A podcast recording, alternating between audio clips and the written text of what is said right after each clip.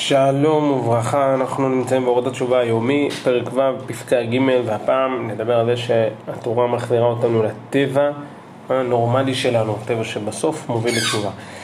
אז ככה, אמ, הטבע הישראלי המיוחד אה, שלנו כעם מייצר איזה מין יראת חטא ביחס לכל המצוות שכתובות בתורה. כלומר, יש איזה משהו טבעי כזה פשוט, יהודי אה, מעריך, מכבד את כל עולם התורה והמצוות ברמה כזו, ברמה אחרת, אבל בגדול זה משהו טבעי.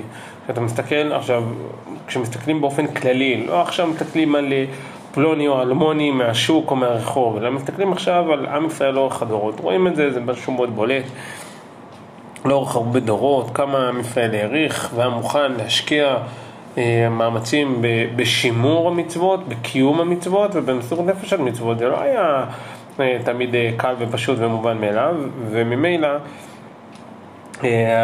אנחנו רואים כמה הערכה וכמה יראה יש ביחס לעולם המצוות. זה משהו שאנחנו רואים בכלל בטבע הישראלי, בטבע של עם ישראל. עכשיו, איך מפתחים, איך מעצימים את הטבע הזה? כמו שאנחנו יודעים, ברור, יש טבע לאדם להתאמץ, אבל מכאן ועד להיות בכושר יש פער, ולא בהכרח כולנו בכושר.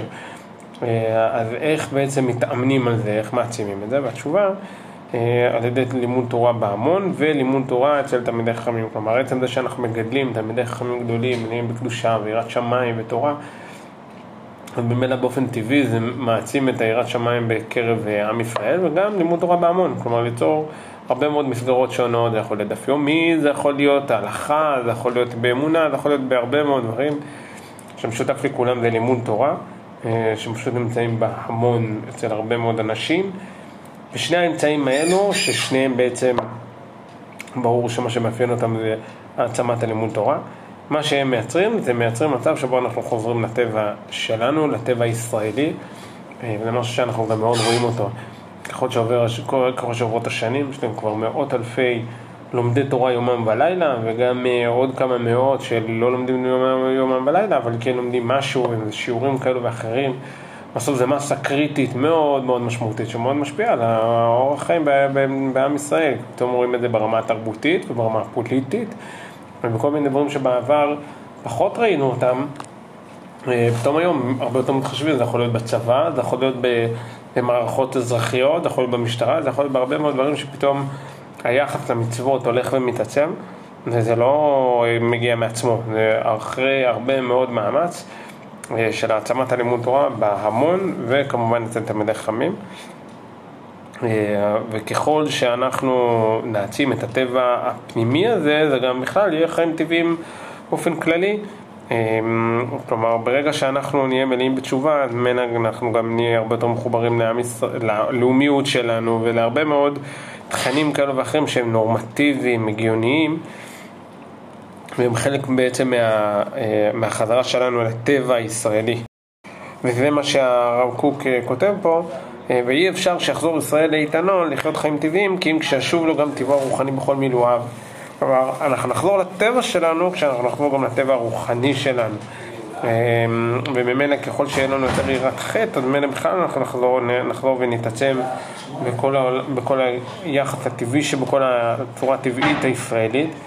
אמ, וככל שכוח החיים באומה, בעקיפות כל צדדיו, תיפסק התסיסה מאכירה את הדעת. ככל שהטבעיות תתעצם, אז ממילא יש כל מיני אה, ככה צעקנות כזאת, ואיזה מין חוסר קוצר רוח, ואיזה מין אה, חוסר יכולת לשמוע אחד את השני, אז ממילא זה יירגע קצת יותר, כי יש איזה מין מקורות שכולם סומכים עליהם, איזה מין אנשים שנמצאים עמוק בתוך הקונצנזוס הישראלי, אז ממילא הרבה פחות עסוקים בלהילחם נגדם, אלא כולם מקבלים אותם, או הרוב מקבלים אותם, אז ממילא זה מרגיע את כל התסיסה הזאת, שחלק ממנה אנחנו עדיין רואים, בעבר ראינו אותה יותר.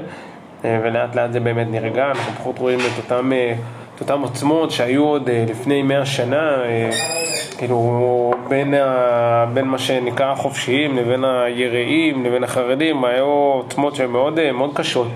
והיום זה הרבה יותר רגוע, נכון, יודעים בסוף לעבוד, בסוף לעבוד ביחד, ויודעים כן לשתף פעולה.